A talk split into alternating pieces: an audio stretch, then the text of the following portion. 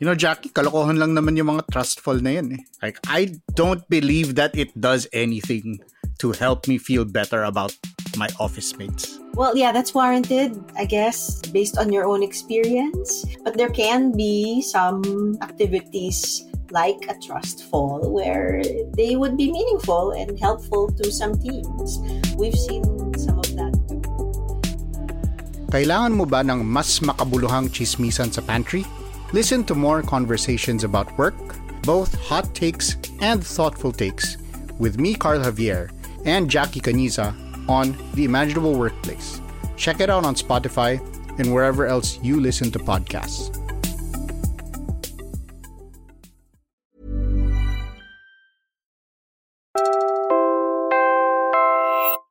You're listening to Puma Podcast.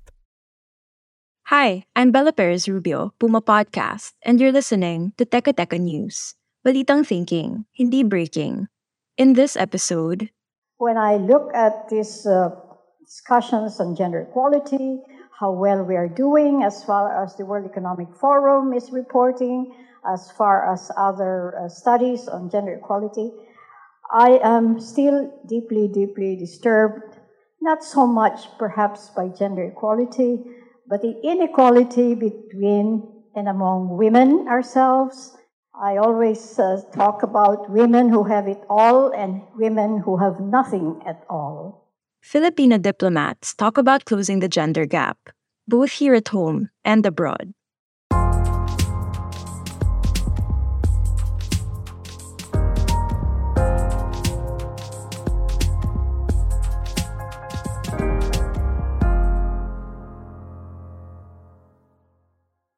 Me now share with you what I believe is the most important and relevant contribution of Filipino women diplomats to the women of the world. That's Delia Albert, former Secretary of Foreign Affairs of the Philippines, the only woman so far to have held the post. She was speaking at an event organized last week by Asia Society. I refer to the work of the late Ambassador Leticia Ramos Shahani, who was recognized in an obituary in March 2018 by the New York Times as a quote, pioneer in the international women's movement at a time when few women had a place in statecraft. End of quote. Shahani was a career diplomat who went on to become a two term senator and writer. She was also President Fidel Ramos's sister.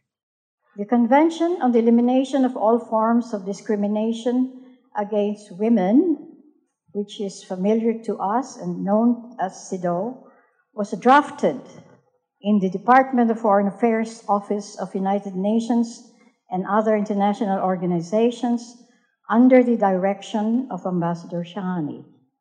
The draft was then presented to the Commission on the Status of Women in Geneva while she was rapporteur of the Commission in 1973. Getting to that point was not easy. Ambassador Shahani's document, at first, had very little support. She was forced to reach behind the Iron Curtain and work with Russian delegate Tatyana Nikoleva, who was the only willing co sponsor. The move went against strict instructions not to engage with communist diplomats and was swiftly reprimanded by Shahani's boss, Foreign Secretary Carlos P. Romulo.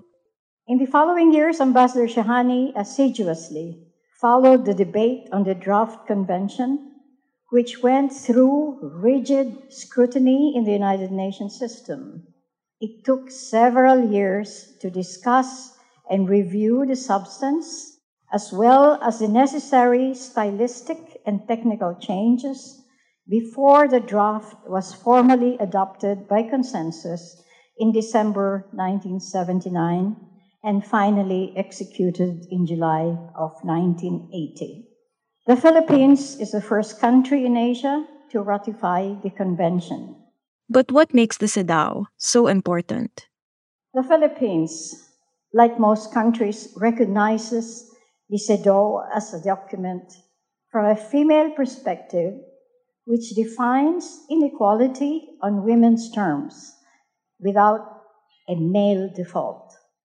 It acknowledges genuine biological differences, but also prohibits socially constructed gender stereotypes. Moreover, we celebrate CEDAW for its contribution to global development, theory, and practice. In short, the CEDAW is recognized as an international Bill of Rights for women. A personal footnote. I waited till the convention was ratified before I could get married. Because before my time, no Filipino woman diplomat was allowed to marry a foreign man. But the men were allowed to marry anyone they wished. So you see what a convention can do. It can make the impossible possible. But for all of the Philippines' contributions, the treaty itself has demonstrated where we continue to fall short. It was through the CEDAW that the Malaya Lolas, World War II survivors of sexual slavery perpetrated by the Imperial Japanese Army, sought redress at the United Nations. The victims claimed that the Philippines breached its obligations under the convention, and the UN agreed. The UN Women's Rights Committee also ruled that the Philippines violated these victims' rights by failing to provide them with adequate reparation, social support, and recognition. The latest UN decision is just one example of how much work there is to be done to uphold women's rights. When we return, we ask, how can we improve? Hiring for your small business? If you're not looking for professionals on LinkedIn, you're looking in the wrong place. That's like looking for your car keys in a fish tank. LinkedIn helps you hire professionals you can't find anywhere else, even those who aren't actively searching for a new job but might be open to the perfect role. In a given month, over 70% of LinkedIn users don't even visit other leading job sites. So start looking in the right place. With LinkedIn, you can hire professionals like a professional. Post your free job on linkedin.com slash people today. Hey, it's Ryan Reynolds, and I'm here with Keith, co-star of my upcoming film, If, only in theaters May 17th. Do you want to tell people the big news? All right, I'll do. Sign up now and you'll get unlimited for $15 a month in six months of Paramount Plus Essential Plan on us. Mintmobile.com slash switch. Upfront payment of $45 equivalent to $15 per month. Unlimited over 40 gigabytes per month. Face lower speeds. Videos at 480p. Active Mint customers by 531.24 get six months of Paramount Plus Essential Plan. Auto renews after six months. Offer ends May 31st, 2024. Separate Paramount Plus registration required. Terms and conditions apply if rated PG.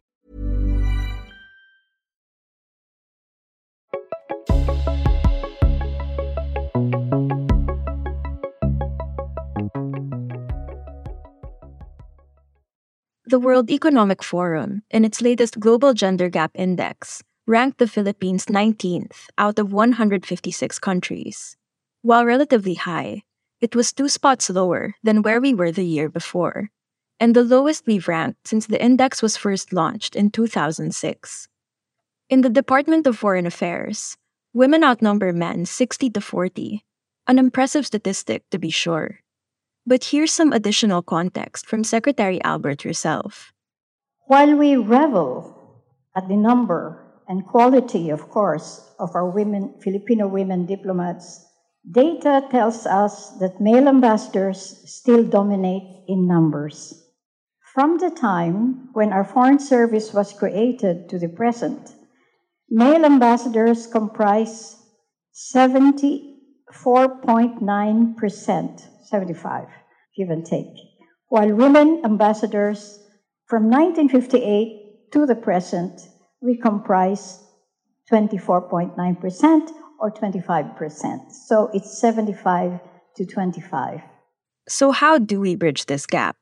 Here's Sweden's ambassador to the Philippines, Annika Thunborg. Uh, Sweden uh, ranks uh, highly when it comes to gender equality. And together with the uh, other Nordic countries, I think we're four of the Nordic countries. We are among the five countries in the world that have achieved the highest level of, of gender equality, according to a vast number of reports and, and, and UN statistics.